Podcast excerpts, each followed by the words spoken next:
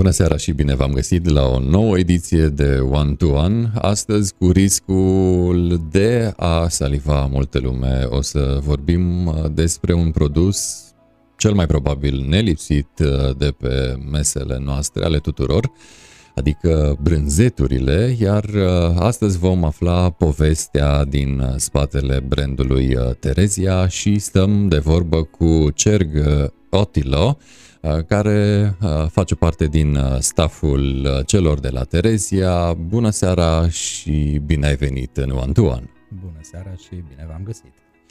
Cu mare, mare drag, iată, am spus de atâtea ori aici în această emisiune că încurajăm consumul produselor locale Uh, și implicit businessurile locale. Nici uh, Terezia nu face excepție, deci uh, ne bucurăm să vă avem la această masă și la această ediție de One to One. Și pentru că noi așa totul are un început, să vorbim puțin despre începuturi.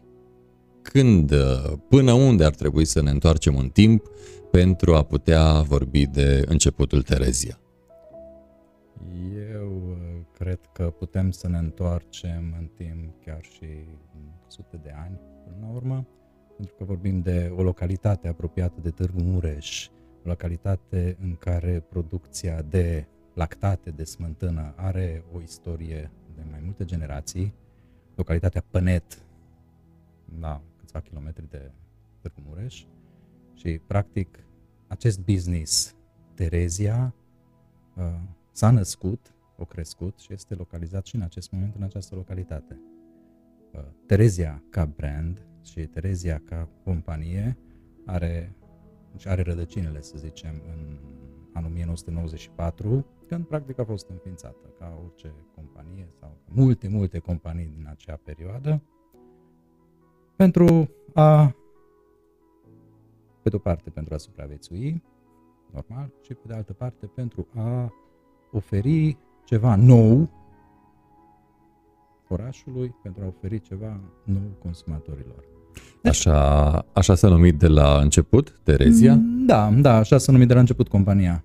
Terezia Protcom SRL. Deci asta a fost un, un prim gând deja al companiei. Deci, practic despre, despre, despre ce a fost vorba asta, despre ce este vorba, foarte pe scurt. Uh, proprietarii, o familie ardeleană, din localitatea Pănet, el și ea. După câteva luni și ani de perindări prin vestul Europei, în Austria mai exact, văzând acolo uh, gospodările familiale că pot să se dezvolte, văzând acolo fabrici, fabricuțe uh, de produse lactate, de diverse alte produse, s-au gândit că ce ar fi dacă am încercat să facem asta și la noi acasă? Și după niște gânduri și niște uh, niște, e un fel de a spune niște, după foarte, foarte multe uh, analize și verificări și uh, te gândești de multe ori când faci o astfel de, o astfel de uh, activitate, s-au gândit, hai să-i dăm bătaie. Și au început să proceseze, în ghilimele, deci să, să obțină niște produse lactate din câteva sute de litri de lapte, din producție proprie, din producția vecinilor, din localitate. Și, practic, asta au fost începuturile. Și dorința de a face bine, uh, dorința de a face produse de calitate, a fost până la urmă întâlnită de, sau răs, răsplătită de, de piață, pentru că piața a reacționat bine încă de la începuturi, îi plăceau produsele. Era ok, era în regulă, era ceva nou, era ceva neobișnuit pentru, pentru zona noastră, putem spune. Când, practic vorbim de la de perioada din 1990-2000, când un pic altfel funcționau încă lucrurile. Și, practic, compania s-a dezvoltat odată cu piața.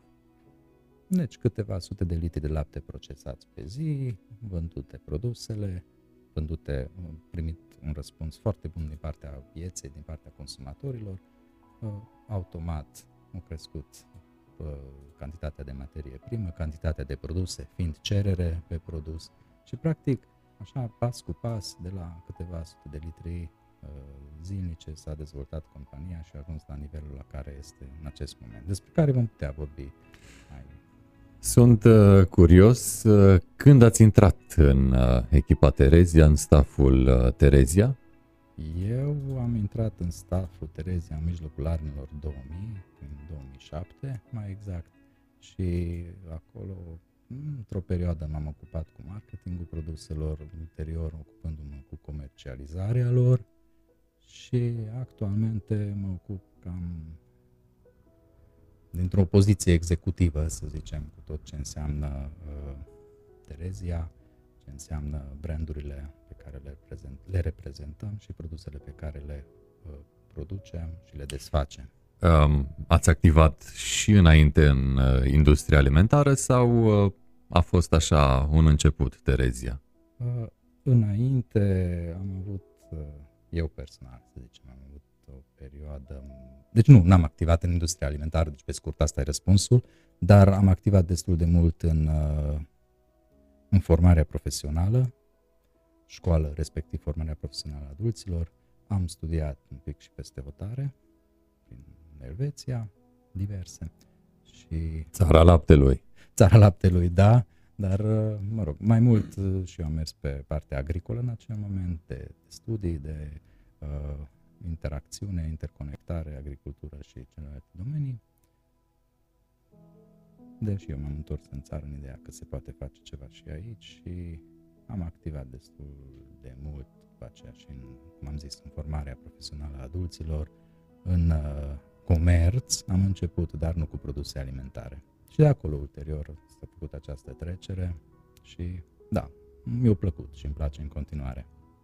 Uh, vorbeam uh, mai devreme de începuturi, uh, ori când vine vorba de începuturi după acel episod cu laptele propriu și uh, oarecum forța de muncă proprie, când a început să prindă viață, cu câți angajați a demarat povestea Terezia?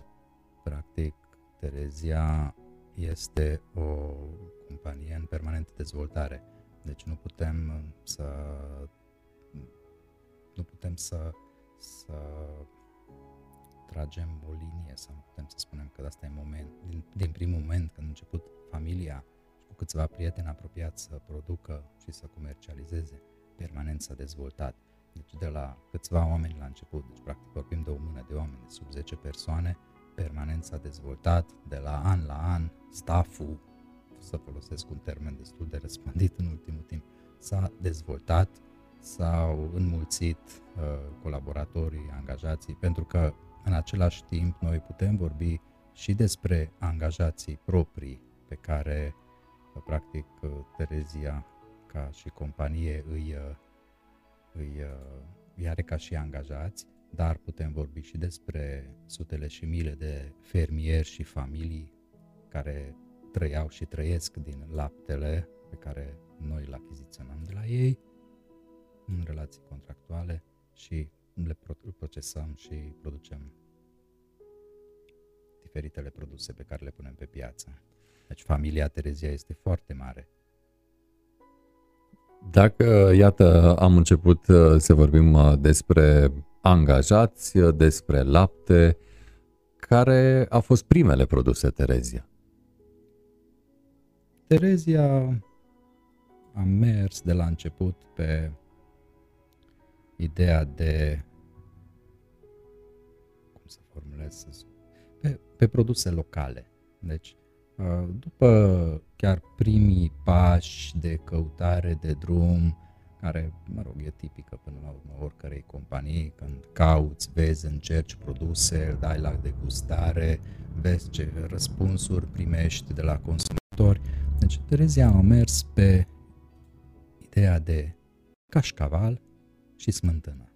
Astea erau produsele de bază, primele. Și astea au rămas și în acest moment produsele de bază. Cașcavalul și smântâna. Putem detalia ambele produse, pentru că, până la urmă, e vorba de o familie de produse, nu numai în rândul Terezia, ci și în, în comerț sau în, la urmă la orice companie și peste tot. Cașcaval e un termen generic care acoperă foarte multe, iar, dar în același timp dă și uh, posibilitatea de a fi greșit utilizat de foarte mulți. De ce greșit? Pentru că, până la urmă, termenul de cașcaval, din punct de vedere uh, lingvistic, științific, să o luăm cum vrem, uh, acoperă un produs, o brânză cu pastă opărită. Deci e o fază tehnologică prin care uh, materia primă obținută se încălzește în aburi, apă fierbinte, ca să se obțină o pastă foarte moale, ce să zic, seamănă cu pasta de dinți ca și, ca și consistență, compoziție. ca și consistență, nu ca și compoziție, doar ca și consistență, deci moale, maleabilă.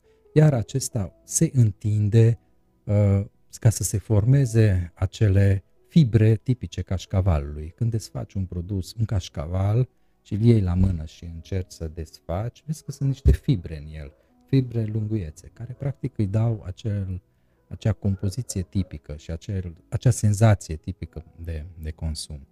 Uh, nu tot ce este în comerț, ce se, ce se vinde, este cașcaval. Sunt foarte multe brânzeturi maturate, sunt foarte multe exemple. Uh, ementalul nu este cașcaval, deci nu e cașcaval emental. E o brânză maturată, obținută total altă tehnologie de producție decât cașcavalul, din aceeași materie primă, laptele, cu un total alt gust decât gustul cașcavalului. Un produs, ca să se numească cașcaval, obligatoriu trebuie să fie, să aibă această pastă opărită, să treacă prin această fază de opărire. Un produs asemănător e mozzarella, care la fel se opărește. Deci se opărește, se întinde, hmm, putem discuta și despre asta, ce înseamnă cam, uh, și Cam cât durează procesul acesta? Uh, procesul în sine sau procesul de producție, până la urmă? Procesul uh, de fierbere, de opărire. Opărirea durează doar câteva minute, deci pasta practic trebuie să obțină, să ajungă la o anume temperatură, să moaie și atunci practic uh, E, e un procedeu cândva făcut manual, prin niște dispozitive manuale, lucru-lucru. Uh, acum deja s-a trecut la alt nivel, sunt niște utilaje performante, în care mai mult sau mai puțin singure, în ghilimele, pot să fac aceste, aceste, uh, aceste faze de lucru. Deci, practic, o întind și în câteva, hai, nu exagerez, nu chiar câteva minute, dar câteva zeci de minute se obține din materia primă un cașul bașchiu, obținut la rândul lui din lapte, se obține practic această pasta, pastă întinsă, fibrele care ulterior se răcesc și e, e interesant. Foarte, foarte interesant. Dacă, iată, am ajuns uh, în acest punct uh, cu discuția, de la momentul în care intră laptele pe poarta fabricii până să iasă cașcavalul uh, înspre magazinele Terezia sau ale terților, cam câte zile durează? Ă, depinde, depinde foarte mult de produs și de procedeu de maturare, pentru că sunt unele produse care se doresc a fi consumate deja proaspete, cum este de exemplu mozzarella, care din momentul achiziționării sau tra- transportării laptelui în câteva, în câteva zile deja ajunge pe masa consumatorului, pe când cașcavalul necesită o perioadă de maturare. Și despre maturare am putea vorbi un pic, pentru că este un procedeu destul de interesant. Vă rog. Uh, și în cazul cașcavalului, maturarea în sine nu, nu are loc numai și numai în, uh, în fabrică. Maturarea are loc și pe raftul magazinului și are loc, are loc și în frigiderul consumatorului. Pentru că folosim niște folii speciale de maturare care nu permit pătrunderea aerului în interiorul pungii, deci la produs, în schimb permit eliberarea, eliminarea gazelor formate acolo de-a lungul perioadei de maturare. Deci cu un exemplu foarte interesant, care pot să o dau și oricine până la urmă poate să încerce, când iei două produse identice de pe raftul aceluiași magazin și cum ajungi acasă, desfaci unul din produse și îl introduci într-o pungă obișnuită de plastic, după care pe ambele produse le bagi înapoi în frigider pentru o săptămână, două, și după două săptămâni le deschizi, au alt gust. Deci simți diferența. Doar datorită modului de maturare a acestor produse. Deci diferă. Ă, cașcavalul pe care îl oferim noi consumatorilor, până la urmă, am ajuns la stadiul și gradul de comestibilitate, să zicem, pe care îl are și de, ă, de a fi dorit sau nu fi dorit de către consumator, din cauza a multor astfel de pași mărunți care desăvârșesc într-o direcție sau nu. Depinde de... Deci nu poți ridica sau poți scoate un singur pas, că asta e important și așa se face. Nu, e vorba de o înșiruire de factori, de pași uh, care, până la urmă, fac ca acel produs să fie acesta pe care îl avem aici. Pentru că, dacă ne întoarcem iarăși, primul pas, laptele. Din ce lapte lucrăm? Noi lucrăm din lapte achiziționat exclusiv de pe piața mureșană. Deci producătorii noștri sunt fermieri mici, medii, mari, din județul Mureș, fără excepție. Mai mult de pe Câmpia ă, transilvaneană, dar practic din Târgu Mureș, începând până spre Câmpie, până la granița, să zicem, cu uh, județul Cluj chiar și cu Bistrița, avem clienți, avem parteneri, uh, furnizori de lapte. Și noi procesăm acest lapte care, până la urmă, provine din, de la animale care au consumat flora, au consumat iarba, au consumat fânul uh, tipic transilvanean. Deci uh, sunt diferențe între lapte și lapte, după gust, după aromă și poți să iei tu cel mai bun lapte din cea mai bună fermă din Germania să încerci să produci cașcaval, obții cașcaval foarte bun, dar alt gust, are alt gust. Nu are acest gust pe care îl au Laptele e altul, produse, pentru că laptele este iarba altul. Deci la fel iarba. și așa mai departe. Și pe asta am încercat noi să mergem foarte mult, să întărim acest parteneriat cu fermierii, cu agricultorii din Mureș. Am, am încercat și încercăm mai departe să mergem pe această direcție. Uh, chit că au avut loc unele schimbări și în structura fermelor și în structura gospodăriilor, pentru că fermele, să le numim ferme până la urmă, uh, gospodăriile mm, de una, două, trei animale s-au redus ca și număr, pentru că erau două variante. Sau s-au dezvoltat, pentru că astfel și-au închipuit viața și asta și-au dorit să se ocupe de animale, să aibă vagi de lapte și atunci au crescut sau au considerat nerentabil și s-au orientat către alte direcții de dezvoltare. Pentru că uh, nu, nu s-a schimbat foarte mult rentabilitatea unui litru de lapte la producător. S-a schimbat foarte mult dorințele și nivelul nostru de trai și așteptările noastre. Uh, în acest moment al, al, al vieții, în acest uh, secol și mileniu în care trăim momentan, avem total alte așteptări de ce înseamnă o viață comodă și fără probleme, comparativ cu ce s-a întâmplat acum 50 sau 100 de ani sau chiar și acum 30 de ani. Și asta influențează foarte mult și dorința noastră de ce avem nevoie, de cât avem nevoie, cum avem nevoie. Și e destul de greu de a întreține din uh, profitul realizat de la două vagi de lapte sau trei, aceste așteptări. Și din cauza asta mulți au renunțat, dar foarte mulți au crescut și asta ne bucură pentru că înseamnă că nu am greșit.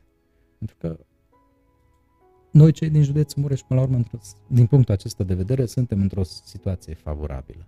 Pentru că zona e frumoasă, uh, lapte este și suntem de primele județe din țară la producția de lapte și noi credem și nu numai noi credem, dar uh, știm că și noi am avut această parte a noastră prin a nu lăsa să, dis- să se distrugă fermele.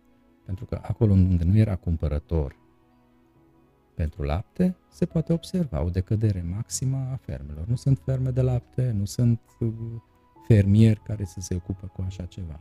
Și ne place sau nu ne place, face parte din, uh, să zicem, tipicul transilvanean. Ferma de lapte, vaca care paște, nu cred că ne-am dorit careva din noi sau nimeni nu și-ar dori să vadă numai câmpuri în ghilimele sterile de produs, de grâu, de alte produse și fără, fără un pic de, un petic de culoare acolo. Verde cu câteva vaci pe lângă. Da, cu câteva vaci pe lângă. Uh, am vorbit uh, despre începuturi. Uh, începuturile cu siguranță nu sunt uh, ușoare pentru nimeni. Uh, am uh, sau ne-ați spus că începutul uh, îl putem pune în uh, anii 90, la început de ani 90. Când s-a dezvoltat? Care a fost etapa de dezvoltare cea mai mare în istoria Terezia? Cam între ce ani? Prima perioadă. Atunci Prima a avut perioadă e cea loc mai explozia? Proporțional raportat. Apoi nu-i- creșterile Păi au nu-i fost tot tot una, mai Nu-i mici? tot una să crești de la 100 de litri de lapte la 200. Deja e creștere de 100%. E mult mai greu să faci o astfel de creștere de la 30.000 la 60.000 de litri.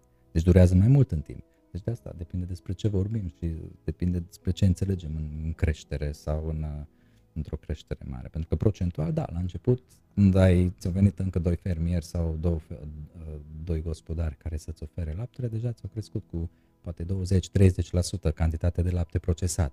Deci procentual era o creștere foarte mare atunci și, și pentru capacitatea de a realiza produsele și de a le pune pe piață era, era o creștere mare. A- Acum, în acest moment, când vorbim despre creșteri de câteva mii de litri de lapte, deja uh, proporțional, raportat la volumul total de lapte, e o creștere mică. De asta depinde de unde privim lucrurile. Unde ne raportăm, normal. Depinde cu ce ne, ce ne comparăm.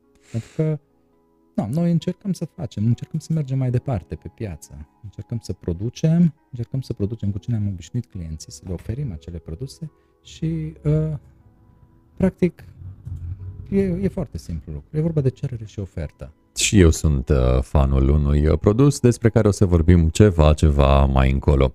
Uh, ha- Vă propun să revenim uh, în prezent, pentru că am tot vorbit uh, de trecut. Câți angajați are acum uh, compania Terezia? În acest moment, compania are 130 de angajați. 130 de persoane angajate directe. Aici În, intră și uh, lucrătorii comerciali din magazinele proprii, Da, nu? aici intră și lucrătorii comerciali, pentru că avem câteva magazine proprii, cu excepția unui magazin, toate situate în județul Mureș. Deci, iarăși, local patriotismul nostru este... am dezvoltat aici. Care să Am fie încercat excepția? Un magazin unde? Avem un magazin în Dorhei, Secuiesc.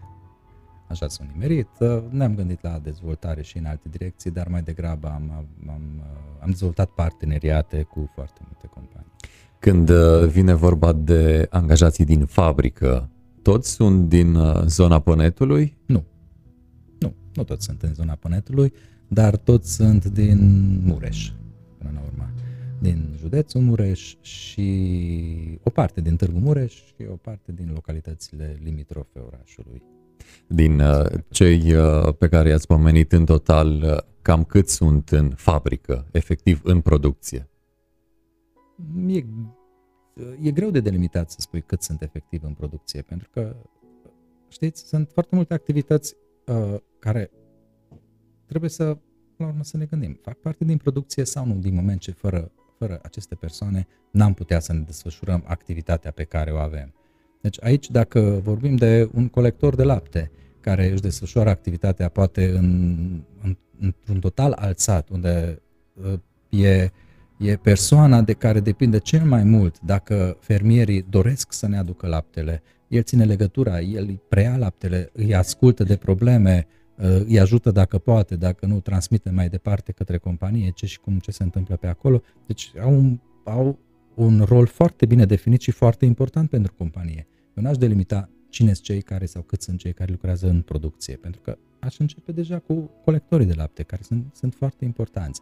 Mai departe, fără fără șoferii de camioane de lapte care participă la transportul acelui lapte la fabrică, iarăși nu pot să-ți desfășoare activitatea. Fac parte din producție. Fac parte din producție, pentru că fără ei nu merge. Deci producția nu începe practic din momentul în care laptele, dai drumul la robinet, ca laptele să-ți curgă dintr-un, dintr-o cisternă, într-un siloz, în uh, vana de producție, în vana de procesare. Adică, practic, începe mult mai, mult mai înainte, cu mulți pași înainte. Și totuși în fabrica din Pănet câte zeci de persoane lucrează? Uh, trebuie să calculez un pic exact, dar uh, cred că suntem vreo 60 acolo, în total. Stricto sensu în fabrică. Da, la asta m-am uh, referit uh, când uh, v-am întrebat.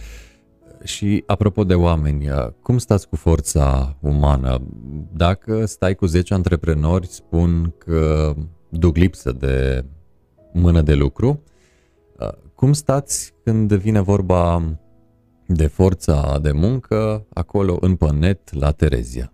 Da, și să continui ideea, cred că dacă stați de vorbă cu 10 potențial angajați, toți spun că noi vrem să muncim, numai nu avem unde. Deci e cumva... Depinde de baricadă. Depinde de baricadă și depinde de unghiul din care privești lucrurile. Uh, Despre forța de muncă, cred că un lucru poate să spună foarte multe în cazul nostru. Uh, Avem foarte mulți colegi care și-au adus copiii să lucreze la noi. Deci copiii care în rândul, rândul lor au crescut, au dorit să lucreze cu noi. Deci avem astfel de situații foarte multe, în care și tatăl lucrează sau mama într-o secție și copilul în altă secție, devenit adult între timp în altă secție și proaspăt angajat acolo.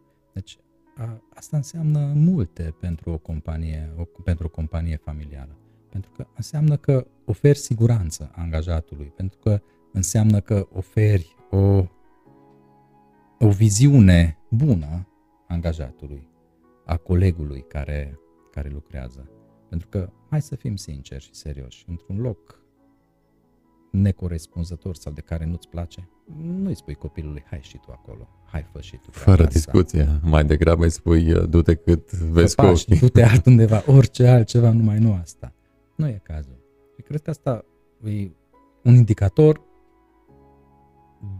de sănătate al relației angajator-companie și, și angajați. Cred că cu asta am zis multe despre Apropo de oameni, suntem live pe ms24.ro, de asemenea pe One to One uh, și pe pagina mea personală, pe Ovidiu Mita și uh, de asemenea de mâine la o calitate HD pe canalul nostru de YouTube One to One și tot de mâine și pe canalul nostru de Spotify în varianta podcast uh, pentru cei mai comozi care vor să și lucreze ceva prin casă, dar vor să și audă ceva interesant.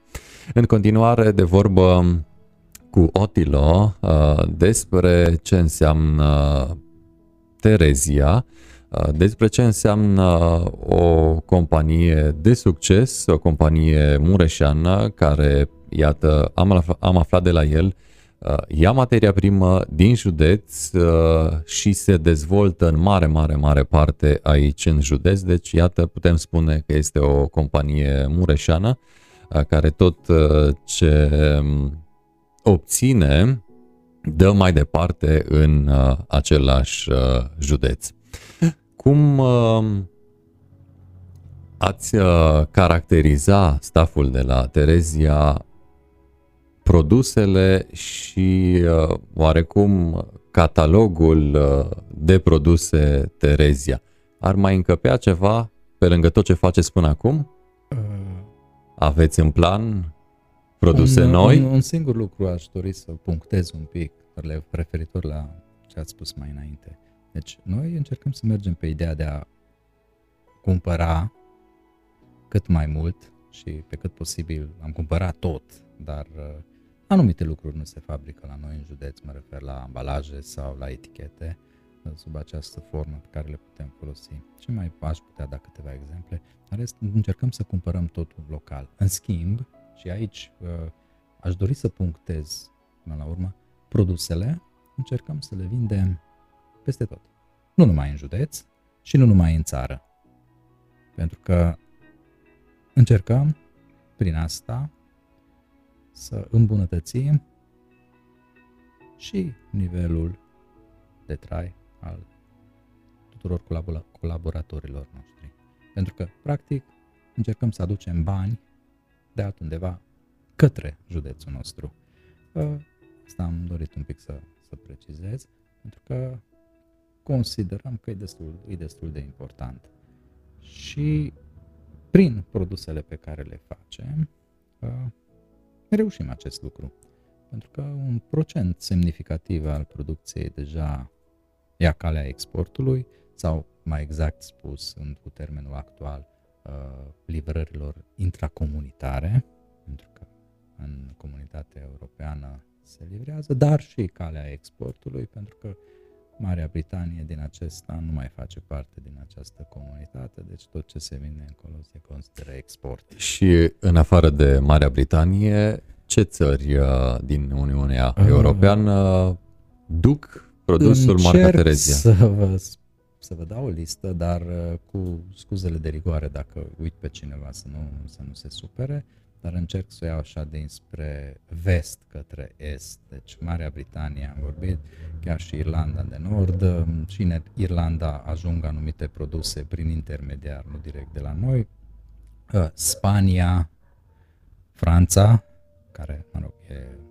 țara brânzeturilor, dar avem, avem uh, parteneri în Franța, parteneri, da, în Franța, deci în Spania, Franța, Italia, Germania. Germania e o piață fantastică, foarte mare pentru produsele de pastă opărită.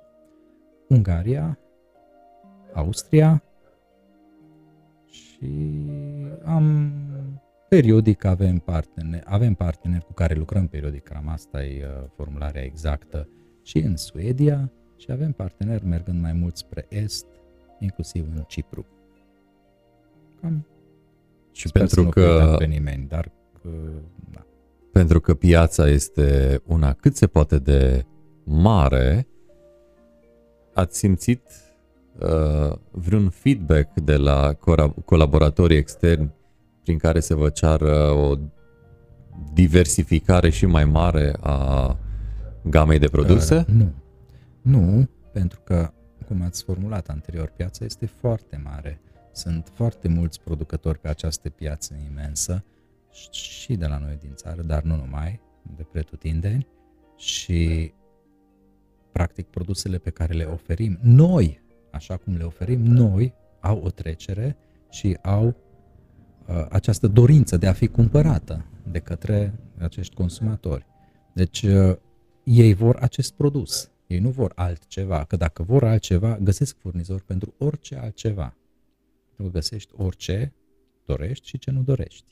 Dar ei vor acest produs, ei vor acest cașcaval împletit, afumat, făcut manual în județul Mureș, pentru că aceste gusturi sunt cele pe care, pe care le, le caută sau ei doresc a, acest cașcaval afumat Terezie sau pot să dau oricare dintre, dintre aceste exemple pe care le comercializăm acolo. Cât la sută din uh, producția produselor Terezia se poate face Um, în regim industrializat și la cât la sută e nevoie de forță umană să facă produse oarecum cum se făceau odinioară, tradițional. Există, altfel aș formula eu, există produse lactate pe piață care sunt obținute aproape robotizat. Spun aproape pentru că nu există încă o astfel de posibilitate o astfel de fabrică în lume care să nu necesite deloc intervenția omului. E nevoie de om momentan, pentru că laptele din start e un, uh, o materie vie, deci nu e ceva mm, de sine stătător ca poate, poate un fierar m-ar contrazice, dar eu spun, eu spun că nu e ca o bucată de fier, care este un fier și asta e. Laptele se schimbă de la o zi pe alta. Ok, știu că și fierul nu e constant și diferă. Mai ruginește. Că, deci nu numai că ruginește și compoziția poate să aibă acolo diverse alte substanțe care să dea o stare sau alta. Da. Dar uh, produsele noastre, în schimb, fără excepție, fiecare uh, au nevoie de acea atingere a omului, acea atin, atingere a, a celui care, care îl face. A, să zicem, o părticică de suflet pe care să-l bage în acel produs. Uh, contează foarte mult. Cum am zis, de la, de la primul om care intră în contact cu, cu acel lapte, fermierul care îl produce, uh, mergând mai departe, de la colectorul de lapte, cu care se întâlnește și îi spune ce s-a întâmplat, cum s-a întâmplat, îi dă mai departe laptele acela, ia, deci creează deja niște stări și senzații. acel lapte ajunge la noi în fabrică. Acolo maestrii, maestrii uh, care supraveghează procesul de, de închegare și de producție, uh, poți robotiza foarte mult, poți introduce programe automate, ceea ce am și făcut-o. Uh, se vede și, și în imagini că avem utilaje de, de ultim, ultim răcnet, touch prin fabrică în care se plimbă omul și atinge ecranul și dă niște comenzi și nu mai are treabă cu uh, lucru manual. Dar să știi când să faci, cum să faci, atingi tu ecranul, dar care e momentul când îl atingi? Să-i dai o comandă, o următoare comandă acelei, acelei fabrici. De acolo vine diferența.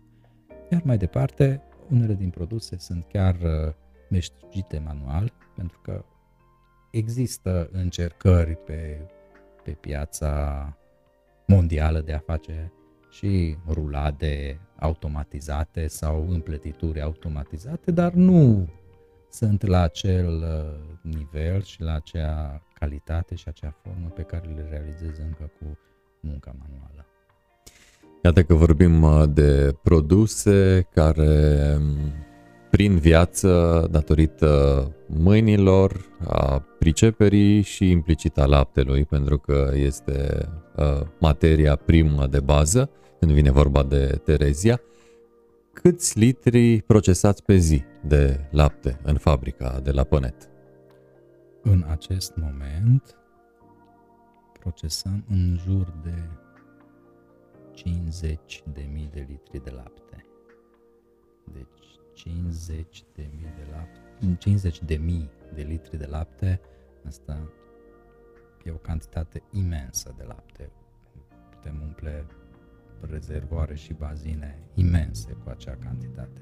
Eu, mă rog, când în când mai mult, mai puțin, dar e o, e o cantitate medie. 50 de Ați uh, pomenit câmpia ca și areal uh, de unde aduceți materia primă. Ce alte localități sau zone din județ uh, bifați când vine vorba de colectare?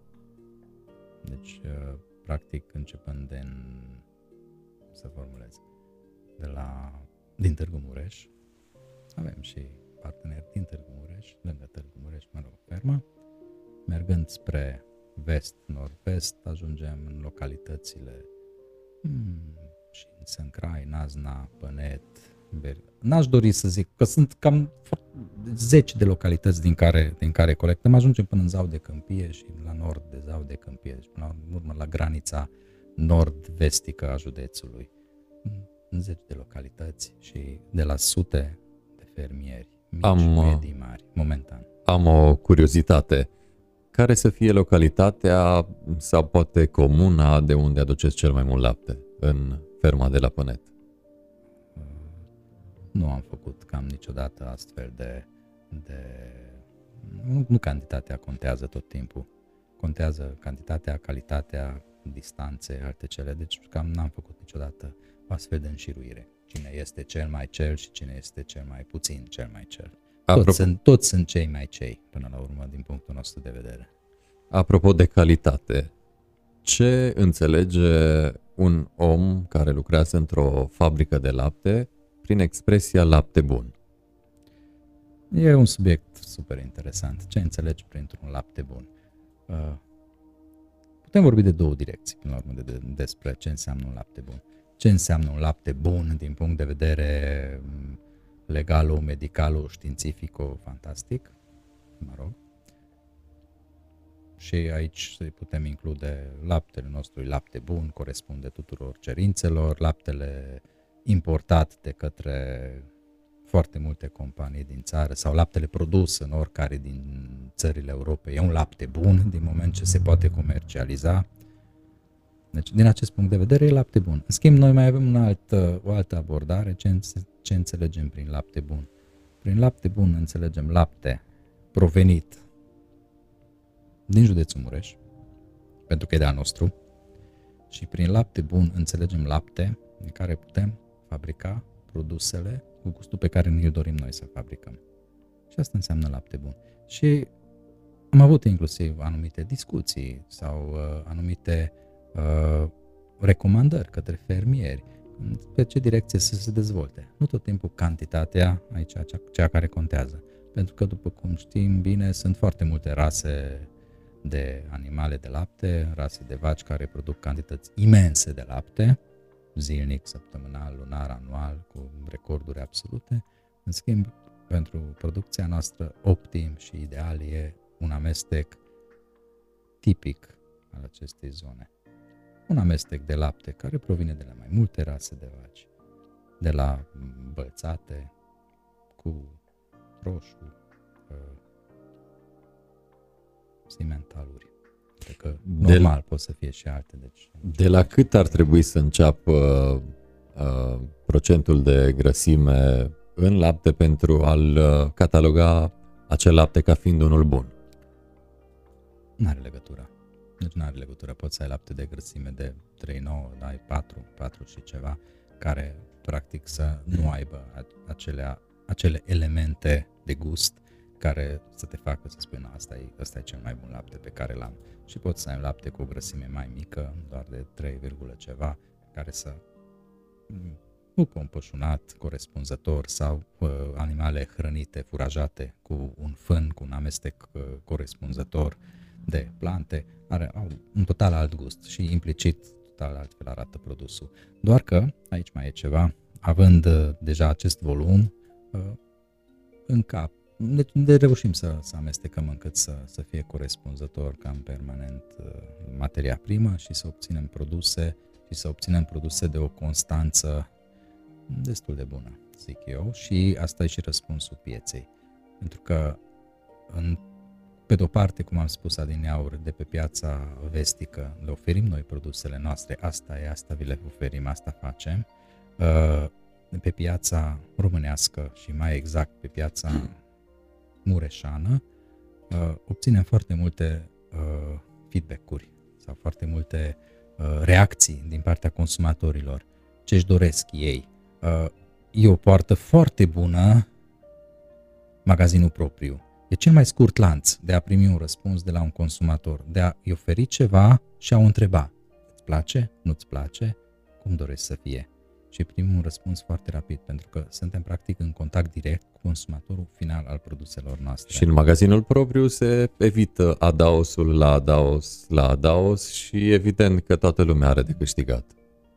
Pe Probabil, aici depinde de punctul de vedere al fiecăruia, pentru că în același timp suntem prezenți și în uh, multinaționale, în lanțuri, în rețele, în magazine mari și unii consumatori au dorința de a avea foarte multe produse de la foarte multe companii în față, de a-și alege de acolo, practic, produsul pe care și-l doresc și, evident, pentru ei acesta este mai avantajos și ei merg pe acea... Deci nu toată lumea, sau neapărat toată lumea merge pe principiu hai să evit adausul pe adaus, pe adaus, pe adaus, ci merge pe principiu eu să am acolo 10 produse din care să-l aleg pe cel preferat de către mine, chit că e același produs pe care l-aș fi luat dacă, dacă era doar acesta sau dacă ar fi fost un magazin uh, de sine stătător. Dar să am posibilitatea de a alege eu ce-mi doresc și nu a mi se impune ce să iau. Contează mult în psihicul uman și acesta. Firește, firește. Dacă să presupunem uh, de mâine m-aș apuca de um, zootehnie și aș avea o fermă cu, să zicem, 50 de capete. Cât mi-ați oferit pe litru de lapte pentru a lua și de la mine? Mm, cât, va, cât v-am oferit pentru litru de lapte să luăm și de la dumneavoastră. Mm, e interesantă abordarea unde ați, unde ați face această fermă dumneavoastră? Să Depinde zicem, foarte mult. Să zicem în Sân Georgiu de Mureș? Din start am avea o mică problemă pentru că ar trebui să calculez cheltuieli suplimentare de a mă deplasa până acolo, ne, ne făcând parte din rutele noastre de colectare. Implicit, eu dacă pun un preț pentru laptele care trebuie să ajungă, trebuie să ajungă la mine în fabrică, la noi în fabrică, cu un anume valoare, transportul ocupă un procent semnificativ din acel transport. Deci nu, nu pot să vă Bun, atunci o mut la Belgia. Exact. da, acolo ar fi mai bine. Da, ok. Vă așteptăm. Haideți acolo și putem purta o discuție. Eu altceva vă zice. Uh, de la noi, fermieri, care să, deci fermieri care să fi trecut de, sau să se fi dezvoltat și ulterior să se răzgândească, să spună, ei caută un alt uh, procesator, un alt cumpărător de lapte, uh, nu prea se întâmplă. Nu prea se întâmplă. Pentru că noi oferim acestor fermieri, pe lângă preț, oferim o stabilitate. Pentru că noi suntem aici, uh, pot să discute oricând cu proprietarul direct, nu prin nu știu ce alte țări. Și la noi ziua de plată de când era compania era înființată. Era următoarea întrebare. Era Au fost momente zi de plată, deci dacă laptele în data de 10 a lunii se achită pe luna anterioară, atunci putea să fie furtună de nisip, saharian sau orice, în data de 10 laptele s-a plătit. Și asta de-a lungul a peste 25 de ani. Și nu s-au întâmplat și nu au fost abateri. Deci, practic, era la fel de sigur ca și orice, orice venit. Ziua de salariu. Ca și ziua de salariu. Și trebuie să vorbim și despre asta, dacă tot ați deschis subiectul. Nu, e, nu, era, nu era ceva tipic și nu era ceva obișnuit în trecut și, din păcate, în țară, nici în acest moment nu este ceva 100% acceptat și obișnuit, încât laptele tot timpul să se plătească la timp, la timp, la termenul convenit de către parteneri. Și asta cam după ultima zi a lunii, în câteva zile se întâmplă. Când, pentru că pe, pe, pe ideea asta s-a mers foarte mult și se merge foarte mult. Dacă ne-am înțeles că în localitatea respectivă sau pentru fermierul respectiv în data de se depun banii în cont sau se face plata, atunci în ziua respectivă se face plata și pe asta se, putea baza, se puteau baza, se pot baza și se vor putea baza și în viitor. Până la urmă, dă seriozitate unei companii faptul că, iată, se ține de cuvânt când uh, vine vorba de termenele de plată. Și revenindu iarăși la preț, prețul e comparabil cu prețul plătit din oricare din țările europene, Uniunii Europene. Deci prețul pieței și cam asta este. Am vorbit uh, de începuturi, am vorbit de materie primă, am uh, vorbit de resursă umană, am vorbit de areal, să vorbim puțin despre produse. Cam câte produse are în portofoliu compania Terezia? Uh, compania Terezia în acest moment are în portofoliu pe mă rog, produse și variațiuni de produse la diferite gramaje și la diferite modele, peste 50 de produse, peste 50. Dar uh, majoritatea fac parte din gama cașcavalului, adică a brânzeturilor cu pastă opărită. Asta e marea familie, pe asta am mers de la început, pe asta mergem în, deci, în continuare. Atunci uh, putem spune operită. că uh, în Terezia regele este cașcavalul.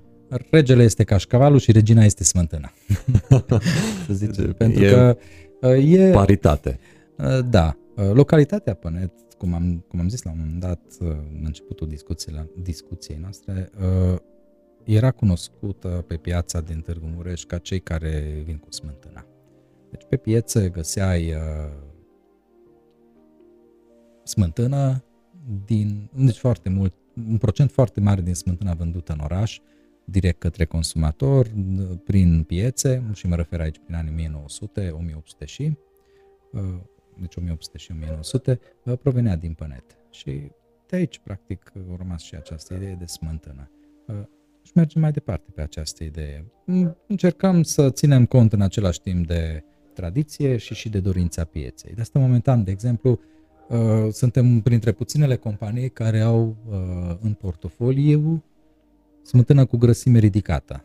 Deci, dacă ne uităm pe rafturile hipermarketurilor și a magazinelor, cam s-a redus foarte mult procentul de grăsime uh, în, în, în smântână. Ok, omul dorește să mănânce sănătos. Asta și-o dorit tot timpul și pe vremea când mâncau numai margarină, că atunci pe reclame și peste tot se spunea cât de sănătos și bine e și cât de rău e să mănânci unt și grăsimi din lapte. Uh, omul dorea să mănânce sănătos. Noi și atunci am produs smântână cu grăsime ridicată de 35%. Uh, între timp s-a schimbat mentalitatea și s-a schimbat și mentalitatea consumatorilor și s-a schimbat și cunoștințele în domeniu. Deja s-a început revenirea către grăsimile lactate, că de fapt nu sunt așa de rele grăsimile animaliere ca și grăsimile vegetale, de o anume formă, evident. Și a început omul să spună, să spună și de fapt să și consume, iarăși, produse ca pe vremea lui bunica și așa mai departe. Și s-a întors la aceste. Noi am mers mai departe. Deci dacă, uh, dacă vom cumpăra o smântână de Terezia cu uh, o concentrație mare de grăsime, nu avem uh, șanse să se brânzească într-o ciorbă. Puneți un ciorbă rece și vedeți, se brânzește, fără probleme, dar... Uh, Presupunem că ciorba uh, este caldă, vedeți. evident în condiții obișnuite și ok, da, deci e în regulă, nu se brânzește. Uh, de ce v-am arătat cele două cutii și de ce am adus două? Uh, sunt două variațiuni pe același subiect. Uh, vedeți, și aici asta trebuie să o spun acum, că mă doare tot timpul și am așa o, o nu neapărat o cără, dar știți, consumatorul e, dorește tot în același timp. Majoritatea, nu toți. Ce își dorește, doresc consumatorii? Păi doresc să fie un produs natural, să fie un produs sănătos, să fie un produs ieftin și să și țină fără probleme, să nu se strice de-a lungul săptămânilor sau chiar și mai bine și ar dori.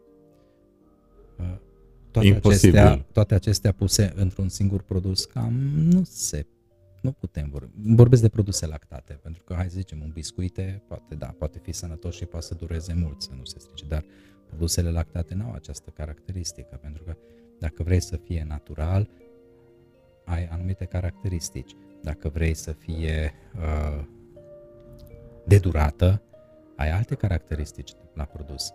Pentru că nu, cam, nu se poate să ai totul în același timp, în același produs.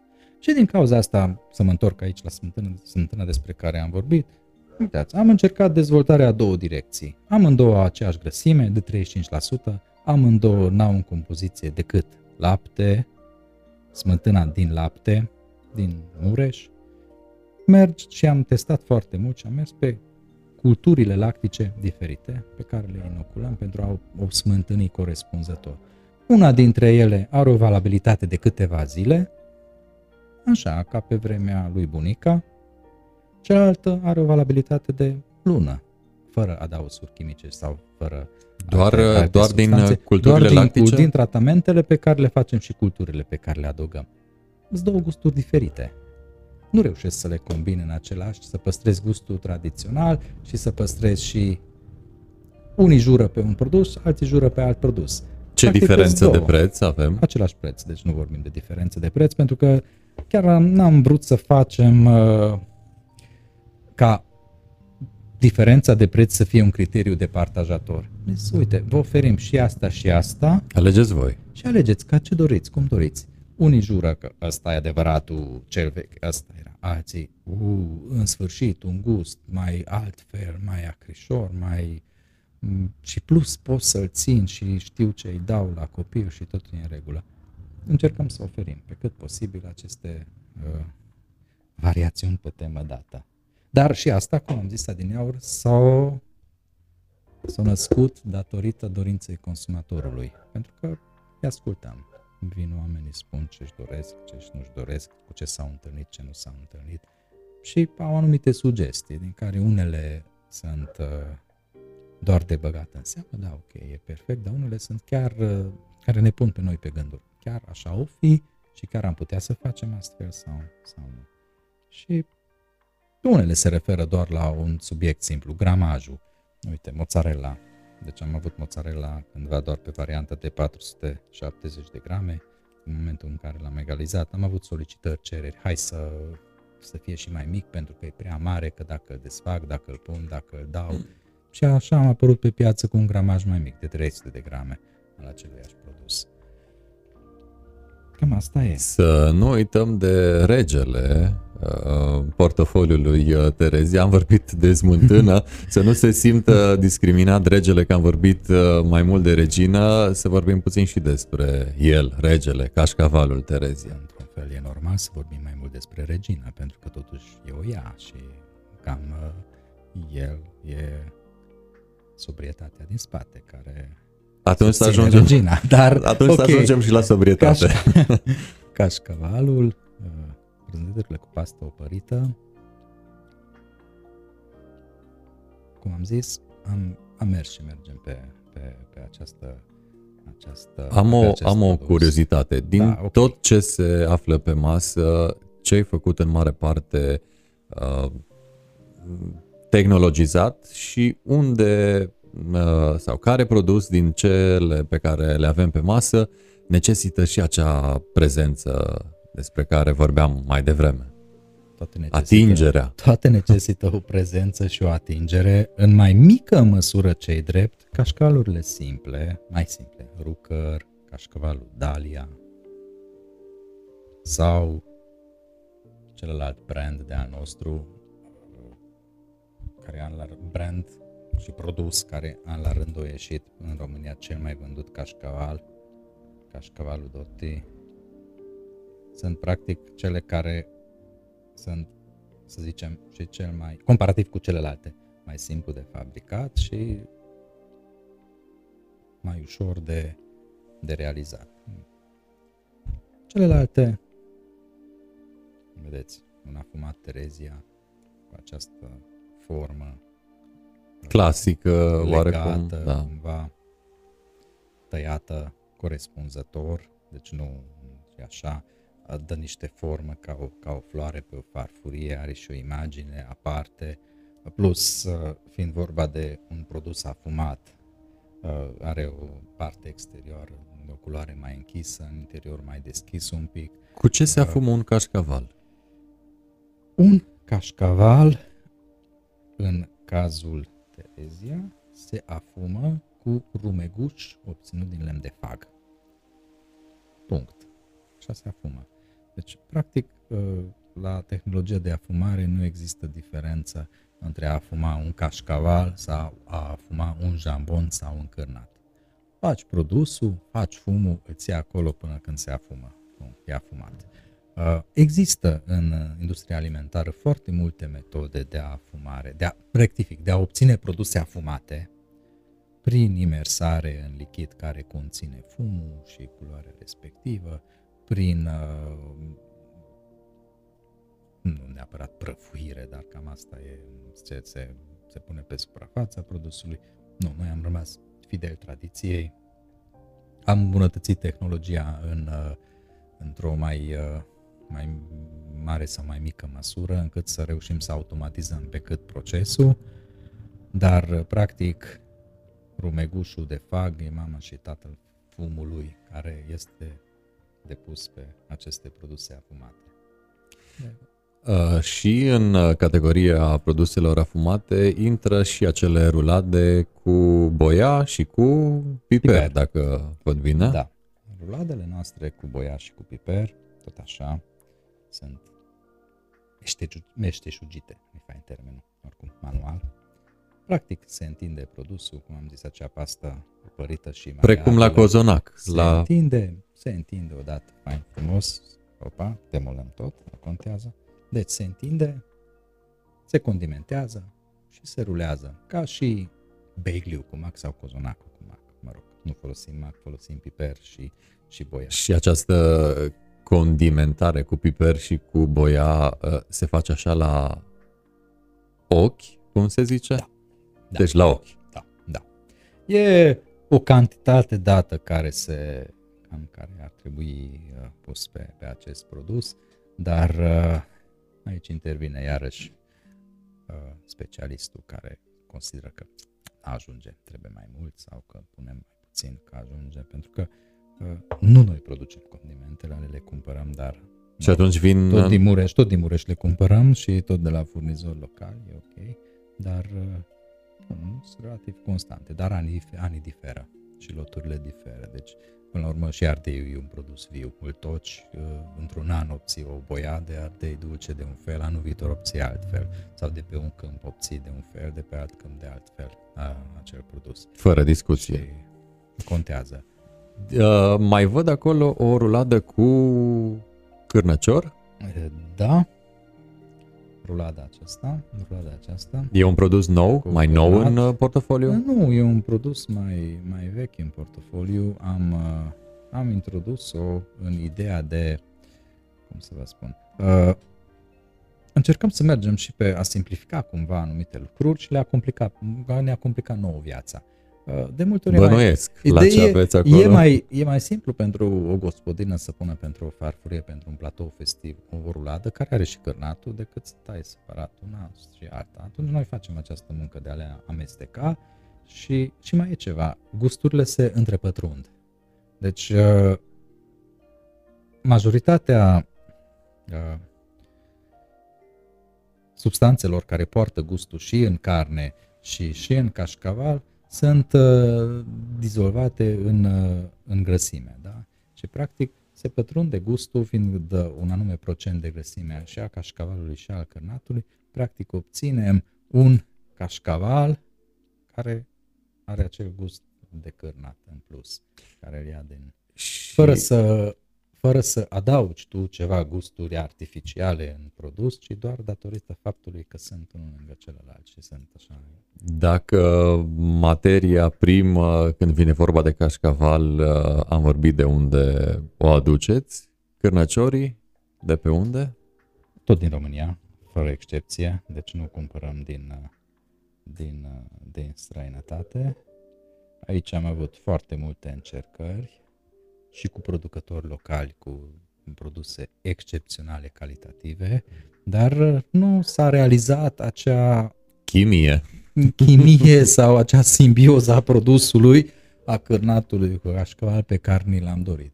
Și avem un producător transilvanean care, care ne, ne produce acest produs momentan. Pentru Aici frumoasa simbioză. aveam un, aveam un producător minunat din județul Mureș, dar uh, din, uh, aici intervine iarăși și, și legislația și uh, posibilitățile de, știți, pesta porcină, etc., uh, posibilitatea de a introduce produse pe piața europeană sau de a nu avea această posibilitate și, sau de a avea-o și a renunța la această posibilitate. Deci uh, sunt, uh, e complicată situația, din păcate, și pentru industria carnelui momentan și din acest motiv am fost nevoit să renunțăm la producătorul nostru mureșan din, din județul Mureș.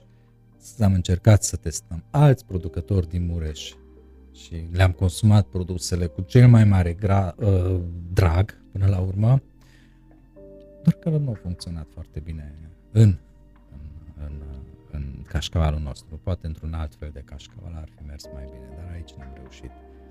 Uh, Nu vrem să omitem uh, următoarele două și ultimele produse despre care nu am vorbit. Acea cutie conține Această cutie conține dar n-ar trebui oricum să încheiem cu asta, dar asta e așa pe, pe lângă. Uh, Conține, până la urmă, cel mai industrializat produs de al nostru, brânzeturile topite. Dar dacă tot le-am adus și le-am adus cu un scop, am zis hai să vorbim și despre ele, două, două trei cuvinte. Brânza topită,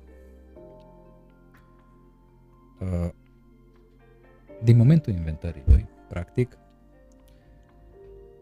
s-a, s-au folosit anumite săruri de topire ca să se obțină acea uh, structură cremoasă și, și cu ocazia răcirii produsului să se păstreze acea structură uh, cremoasă, tipică brânzeturilor topite. Uh, prima oară când uh, primul maestru brânzar dintr-o țară minunată vestică a făcut prima brânză topită, el a încercat cu foarte multe săruri, foarte multe substanțe să adauge, să obțină consistență pe care și-o dorește. Și așa s-au obținut primele brânzeturi topite. Uh, Până în acest moment nu s-a inventat o altă tehnologie, deci e inevitabil să introduci niște săruri de topire în produse lactate să obții o brânză topită. De aceea am zis că este cel mai chimizat produs al nostru, nu pentru că comparativ cu alte brânzeturi topite are multe, ci pentru că comparativ cu celelalte produse care nu au absolut niciun adaug suplimentar, deci în afară de la cașcavaluri, în afară de lapte, cheag, sare, culturi, după caz condimente la unele și fum natural la unele și celelalte, altceva nu adăugăm, nu folosim. Brânzeturile topite necesită aceste săruri de topire prin care se obține acea structură cremoasă. Evident, le condimentăm sub diferite forme și aici găsim cu de la simple, un ciuperci, unele cu șuncă, iată că afumate, iarăși un, un subiect interesant. În brânza topită afumată, deci noi nu afumăm brânza topită, dar punem cașcavaluri afumate pe care le tocăm și oferă acel gust minunat afumat. Da, asta e. Iar despre un alt produs n-am vorbit încă, e untu. Practic untu ce este? E smântâna transformată în unt. Solidificată. Deci se, ia, se ia smântâna, tehnologia e super simplă și în același timp super complicată. Se făcea și mm, cu sute de ani în urmă într-o, într-o stensilă simplă de lemn numit putineu, care se bătea, se introducea smântâna și se bătea la propriu, se dădea ca o bătănea, până când se separa zerul de grăsimea din smântână. Ulterior, zerul se îndepărta și grăsimea aceea se spăla și practic așa se închega și se transforma în unt. Și acum asta face numai că nu mai avem uh, niște ustensile de lemn și uh, 50 de, sau 100 de persoane care să o bată, ci avem niște ustensile de inox în care practic se învârte și se, se bate singur untul. Dar practic nu conține absolut nimic decât smântână și atât. Smântâna se bate, se poate încerca și acasă. Necesită un pic de timp și îndemânare. Și un pic de forță, probabil. Uh, varianta simplă și modernă, îți două până la urmă. Iei smântâna când e un pic așa mai maturată, bagi într-un flacon de plastic și o agiți. Și o agiți. Și când te-ai plictisi, o mai agiți un pic și când te-ai zice că deja mă dor brațele și nu mai știu ce să fac, observi că, opa, s-a separat grăsimea de zer. Deci nu mai e păstos, ci bucățele. Torni zărul de pe el, sper cu apă rece, faci asta de câteva ori în timp ce mai agiți, după aia ai untul făcut de mânuțele tale. Varianta mai simplă e când iei mixerul și bați, bați dar de acolo e mai cu cântec, pentru că mixerul amestecă un pic și cu aer și nu tot timpul obții într-un timp uh, util produsul exact cum îl dorești. Se poate face, dar e mai, mai complicat. Dar practic poți obține același gust, același produs pe care îl obținem noi din smântâna noastră, pentru că noi la fel facem, numai că nu cu mixerul manual, cum am zis, ci cu echipamentul corespunzător care îl bate, dar e același nici compoziție. Avem acolo un produs care mi-aduce aminte de bunica, o brânză ambalată oarecum uh, cât se poate de... Brânză de burduf. Rustic, așa. E... Până la urmă, e singurul nostru produs în care apelăm un pic și la altcineva. În ce sens spun altcineva? Brânză de burduf, prin definiție, poate fi de două feluri. Sau obținut exclusiv din lapte de oaie sau obținut din amestec de oaie cu vacă. Noi, pentru produsele noastre celelalte, nu procesăm decât lapte de vacă. Nu avem în fabrică lapte de oaie, dar ca să obținem gustul autentic de burduf, cumpărăm produse obținute din lapte de oaie și le amestecăm cu produsele noastre din lapte de vacă, pentru că doar astfel poți obține acel gust de brânză de burduf tradițional și clasic, pe care așa poți, poți să, poți să faci. Și umpli fain frumos în, în burduf și îl ții și îl mănânci. Și ce, ce gramaj are acolo? Variabil, asta e cam de un kilogram, un kilogram 200. Care este... Uh, și, apropo, scuze, am uitat să spun, burduful se găsește în comerț și îl fabricăm și noi pentru că doresc consumatorii și în membrana artificială. Rafturile splin la magazine cu foarte mulți producători de burduf în membrana artificială, în tuburi de plastic, asemănător cu brânza topit un pic mai mare. Deși se vagă aceeași compoziție, să știți că gustul diferă în cel maturat în membrană naturală, uscat în membrană naturală versus cel închis absolut hermetic într-o, într-o membrană artificială. Dar Prin cea naturală respiră, probabil. Cea naturală respiră, se usucă, face o crustă pe exterior. Evident, pierde și din grăsime, deci te trezești că ai băgat un burut de un kilogram, dar nu mai e decât 800 de grame, pentru că în rest s-a evaporat apa, dar obții un alt gust, un gust mai... Din uh, toate produsele pe care le avem pe masă, care necesită cea mai multă muncă? Ce produs stă cel mai mult pe uh, banda fabricii? Uh, de ce spune că necesită cea mai multă muncă? Uh, cașcalul afumat, în primul rând, necesită foarte multă muncă de învățare din, uh, din punct de vedere al personalului care îl fabrică. Pentru că nu te poți trezi peste noapte așa. Uite, că știi să împletești. De împletitură.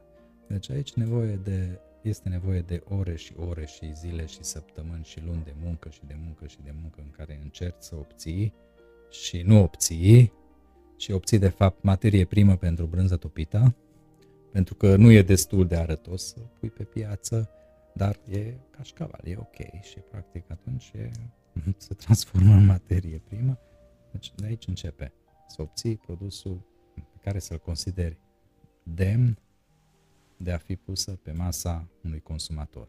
Pentru că interacțiunea începe între producătorul de lapte și compania producătoare de produse, noi, dar continuă interacțiunea între producător și consumator. Pentru că suntem într-un lanț în care toți vrem ca următoarea verigă să fie mulțumită de ceea ce am oferit noi. Uh, altă întrebare, tot uh, cu referire la produsele de pe masă. Din, să presupunem că le-am uh, tăia în acest uh, moment pe toate și evident le-am ține corespunzător la rece, care ar ține cel mai mult din cele pe care le avem pe masă.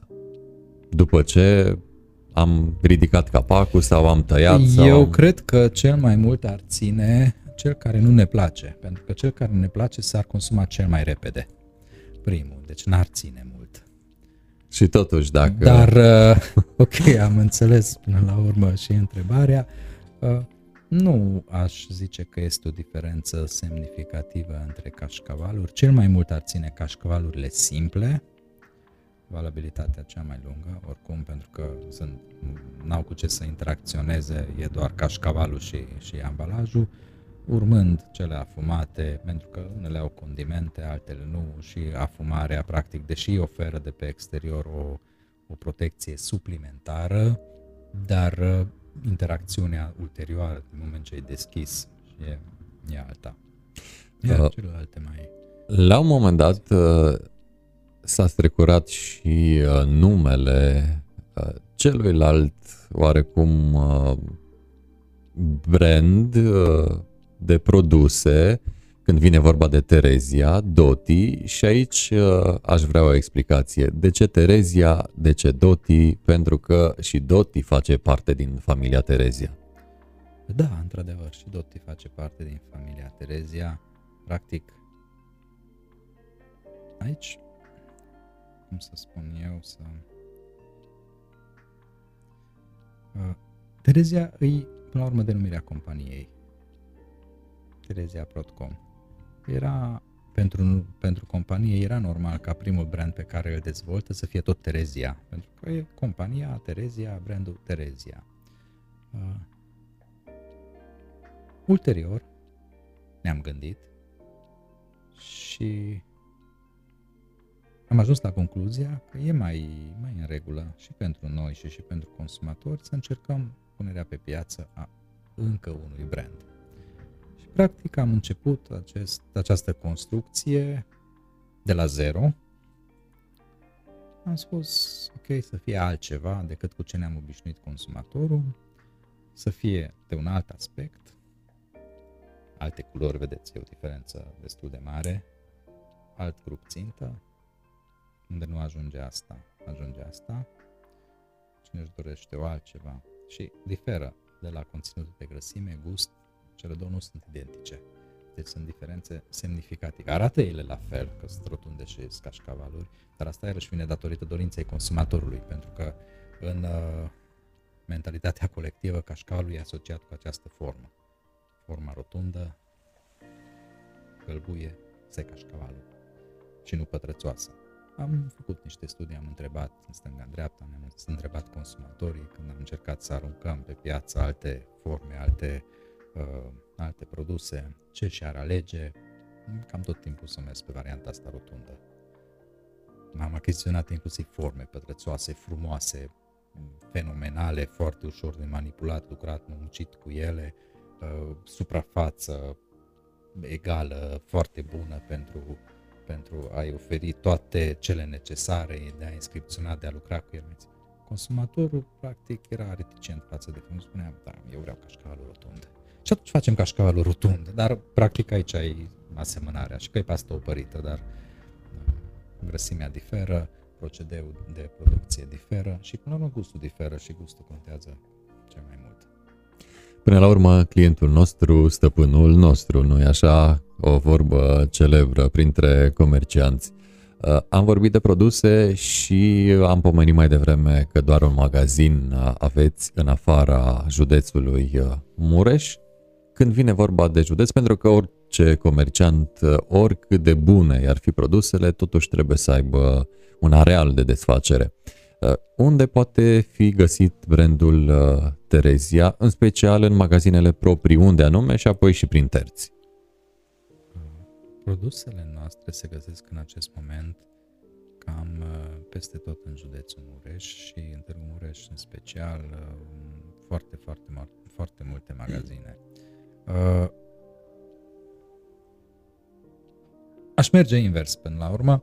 Se găsesc în multinaționale, hipermarketuri, în toate cele prezente în oraș, uh, în cele mari. Uh, să le fac reclamă, să nu le fac reclamă, să le zic care sunt sau nu. Deci, suntem prezenți. Ei au suficientă reclamă. Ei au suficientă reclamă. Uh, nu toate produsele, evident, dar câteva din gamă. Suntem prezenți pe rafturile rețelelor locale și aici deja le fac reclamă pentru că sunt locale și ele și în Darina, și în Palas, și în rețeaua Petri, și în rețeaua Covaci, pâinea de casă. Suntem prezenți cu produsele. Lor refac, ei sunt de noștri. Da, de acasă, și... Sunt de acasă. Suntem prezenți în magazinele lor, în, uh, în, ca, cam în toate punctele lor de desfacere. Și la sfârșit am lăsat rețeaua noastră proprie de magazine, magazinașe de specialitate de, de brânzeturi, care sunt localizate în Pănet, lângă fabrică, avem, avem una în Comuna Band, celelalte fiind în Târgu Mureș. În Târgu Mureș avem uh, în Tudor două magazine momentan, unul lângă Fortuna, unul, lângă, unul în complexul Corina, avem un magazin pe Dâmbu, lângă uh, piață, dar practic pe bulevard, chiar pe colț, un magazinaj foarte frumos. Avem magazin în uh, piața de pe strada Cuzavodă, avem un magazin în piața din 7 noiembrie, mă rog, 7 noiembrie, Revoluție, cum se numește acum, minunat, 22 decembrie, pardon, nu trebuie să procesez. Și avem două magazine în, uh, în centrul orașului Târgu Mureș. Unul vis-a-vis de primărie și unul taman în capătul opus, unde era sediul Tarom? Pentru cunoscători. Ați uh, simțit uh, nevoia în ultimii ani să vă extindeți rețeaua proprie de magazine? De asta am ajuns la acest număr de magazine, pentru că ne-am extins, pentru că la început aveam un singur magazin în oraș, mă rog, primul magazin era lângă fabrică și în Comuna Pănet. Ulterior au apărut primul magazin în oraș, ulterior au apărut voci și dorințe din partea consumatorilor că de ce acolo e și eu nu mă duc până acolo și totuși ce bine ar fi. Și am zis, hai să încercăm. Și așa, dintr-un magazin în două, din două în trei, din trei în patru. Momentan, cred că acoperim destul de bine orașul, dar asta se poate schimba până la urmă, pentru că dorințele consumatorilor se schimbă permanent.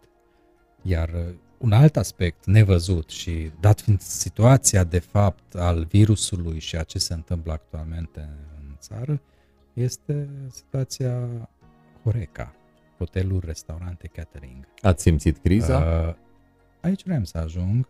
Uh, Horeca era bine dezvoltat în Târgu Mureș și este în continuare.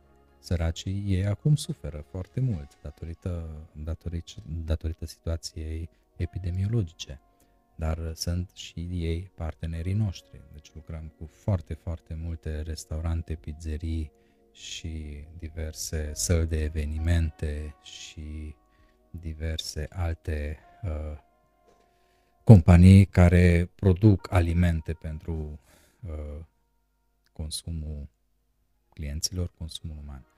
Uh, ei acum, deci da, se observă o scădere normal, pentru că nu e tot una să ai restaurantele deschise la capacitate maximă sau să nu le ai deschise la capacitatea maximă. În schimb, acolo, acolo nu, vin, nu te vinde uh, brandul, nu te vinde denumirea de firmă, acolo te vinde pur și simplu produsul. Ai un produs bun, îți cumpără. N-ai un produs bun, nu-ți cumpără, pentru că am trecut deja perioadele acelea de căutare de drum și la restaurante când își permiteau să, să aibă produse de calitate îndoielnică, pentru că consumatorul deja și consumatorul mureșan a ajuns la un nivel de a alege. N-ai produs bun, dispar de pe piață. Scurt, nu, nu prețul vinde, calitatea vinde, mai ales la restaurante și mai ales la livrări la domiciliu și oriunde. Oarecum și firesc. Păi odată să se livreze acasă o pizza necomestibilă sau de gust necorespunzător, a doua oară nu mai comanzi. Ok că lacul e mare și sunt mulți pești care... Ba, mai faci și un review da, negativ da, pizzeriei. Da, după un timp tot ajungi la concluzia că e mai ieftin să vând un produs pentru un client care să cumpere și a doua oară și plus să spună și la alții. Pentru că, uh, da, se, se știe, mai repede să răspândesc uh, știrile negative sau... Uh, Din punct de vedere psihologic, de 9 ori cele da. negative merg mai departe și mai repede decât și cele sunt mai pozitive. repede crezute și de către evident, cei evident. cele pozitive. Da. Dar uh, să vorbim uh, și de creșteri. Uh, Horeca oarecum la pământ și au uh, scăzut vânzările pe acel segment.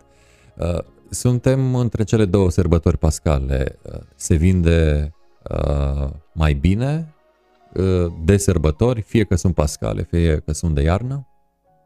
Uh, omului îi place să mănânce și consumă și mănâncă. Și pe lângă asta îi place ca în anumite perioade ale vieții să mănânce mai bine decât de obicei. Și aici vin mesele festive. Uh, orice masă festivă, oricine să organizeze, clar, cumpără și alte produse decât cu cele cu care e obișnuit în mod normal. Toată lumea organizează mese festive, hai să zicem momentan într-un mediu mai restrâns, strict familial, dar se organizează, da? doar pentru familie poate, dar totuși pui ceva festiv pe masă. De sărbătorile pascale, mulți organizează mese festive în același timp. Deci normal, crește, da, crește tot timpul consumul și da, Uh, și bine că mai și crește, căci iată oarecum se mai uh, compensează lucrurile în aceste vremuri cu pandemie. Dacă presupunând că eu nu am gustat încă niciodată produsele marca Terezia, uh, omul din staful Terezia cum m-ar convinge? Eu nu v-aș convinge. Eu n-aș dori să vă conving produsul să vă convingă pe dumneavoastră. Eu v-aș oferi posibilitatea să le gustați, să le verificați, pentru că eu le cunosc. Eu știu că aceste produse Cu ce conving, produs vă credeți că singure. m-ați cuceri? Din ce avem acolo pe masă? Le luați pe rând pe toate și vedeți care vă convins cel mai bine. Um, da. Nu. Deci nu, produsele... Uh, eu sunt de părere că unele produse au nevoie de foarte mult, nu, nu mă refer la produsele noastre, ci în general, unele produse au nevoie de multă muncă de convingere și de a deschide ochii consumatorului. Că uite, hai că asta e bine pentru că, gustă pentru că. Uh, nu e cazul nostru. Deci noi vindem un aliment uh, meșteșugit, fabricat, făcut de către noi, știm ce am pus în el. Uh, noi oferim consumatorului șansa și posibilitatea să-l încerce, să-și facă rețetele, să-și facă damblaua cu ele și ne auzim după. Apropo de rețete, aveți pe site uh, și ceva rețete și dacă tot uh, am ajuns în uh, dreptul site-ului Terezia, am văzut că sunteți prezenți cât se poate de activi chiar uh, pe rețelele de socializare. Uh, e important, fără doar și poate, dar uh, se vede asta și în vânzări, faptul că sunteți prezenți și tot mai prezenți și în online? Mm, nu știu, sincer, n-am făcut studii pe acest segment. Uh, probabil, contează foarte mult. Uh, contează, în schimb, foarte mult uh, interacționarea cu consumatorul, că o fi pe o rețea de socializare sau pe alta, sau o fi pe baza unui telefon dat de un consumator sau pe baza unui e-mail scris de către un consumator sau un, uh, un consumator foarte mulțumit sau foarte nemulțumit, pentru că sunt cazuri și cazuri, contează mult reacția pe care o ai și cum încerci să rezolvi acea situație și să îmbunătățești până la urmă ca stând dintr-un consumator să nu-l transform într-un fost consumator al produselor tale. Și să... Eu chiar, chiar momentan am o situație super interesantă. Uh, legat de cașcavalul Dotti, în mod curios. Uh, anul trecut am urmărit un pic tendința pieței și am ajuns la concluzia la ce ne-au spus foarte mulți consumatori că ar trebui un produs un pic mai tare, mai consistent, cu un gust mai proaspăt, mai puțin maturat. Și am lucrat destul de mult pe rețetă încât să mergem în această direcție. Zilele trecute am primit un e-mail de la un consumator care da, nu neapărat ne-au făcut cu ou și cu oțet, nu ne-au făcut cu, dar uh, foarte elegant și foarte frumos ne-au explicat că de ce am stricat noi rețeta aia minunată, cât de bun era produsul acela și moale și gustul acela ușor amărui și cașcavalul acela maturat și de ce am făcut noi acum această schimbare. Am încercat să explicăm că e, are dreptate, era un produsul acela, dar mai mulți doresc un pic altfel produsul. Și noi am, încă nu știm dacă am făcut bine sau nu, dar așa ne s-a părut că e mai ok, mai în regulă să mergem către această direcție. Din moment către ce cei mai mulți, da. Din moment ce mai mulți au dorit acest lucru. Dar iată, gusturile sunt foarte diferite. Și de asta v-am zis, Adineau, încercați-le. Câți oameni, uh, atâția ceva, și ceva gusturi. Convine, ceva convine mai mult. Apropo de produse, câteva întrebări uh, cu un răspuns cât se poate de direct uh, și, uh, și o argumentare, o minimă argumentare, așa pe final de emisiune. Brânză sau telemea? Brânză de burduf sau telemea? Brânză de burduf. De ce? Gusturile sunt mult mai... Uh, gusturile nu se discută, da? De, de, la, De aici de la pornim. această premisă plecăm, da. Mi se pare un, uh, un produs mult... Cumva pentru mine e un produs superior. Pentru că conține mai multe produse amestecate, trebuie să obții acolo niște procente corespunzătoare, să-ți placă. Să... Este mai complexă brânza de burduf? Da. Sana sau iaurt? Sana. De ce? Dar e, iarăși, subiectiv, total subiectiv. Deci sunt, până la urmă e vorba de niște produse acidofile care conțin niște cur- culturi lactice și niște grăsimi diferite din lapte. Aici, iarăși, multe se pot discuta, nu, total, total subiectiv, vă dați seama. Uh, și uh, mă opresc la a treia, urdă sau brânză dulce?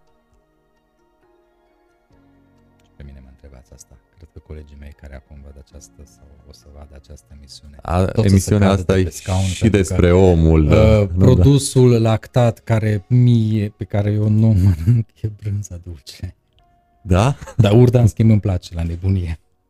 Oarecum asemănătoare, dar totuși uh, Total diferite. diferită. Deci Da. acel gust acrișor al brânzei de vaci, mie nu, chiar nu-mi place. da, până la urmă, iată, Dar urda e dulce, e, are un e, are acel plus valoare, altceva față de oricare din celelalte produse. Da, încă o dată se confirmă că gusturile nu se discută. Mulțumesc, Otilo, tare mult că ne-ai împărtășit uh, din uh, experiența ta și din uh, povestea anumită Terezia. Mulțumesc pentru invitație, mulțumesc pentru această posibilitate. Sper că nu v-am plictisit cu blablaurile mele, poate. Uh, poate în anumite aspecte am fost foarte superficial, iar în altele am intrat în detalii care poate nu interesează pe toată lumea. Putem face dar, viceversa la o următoare ediție.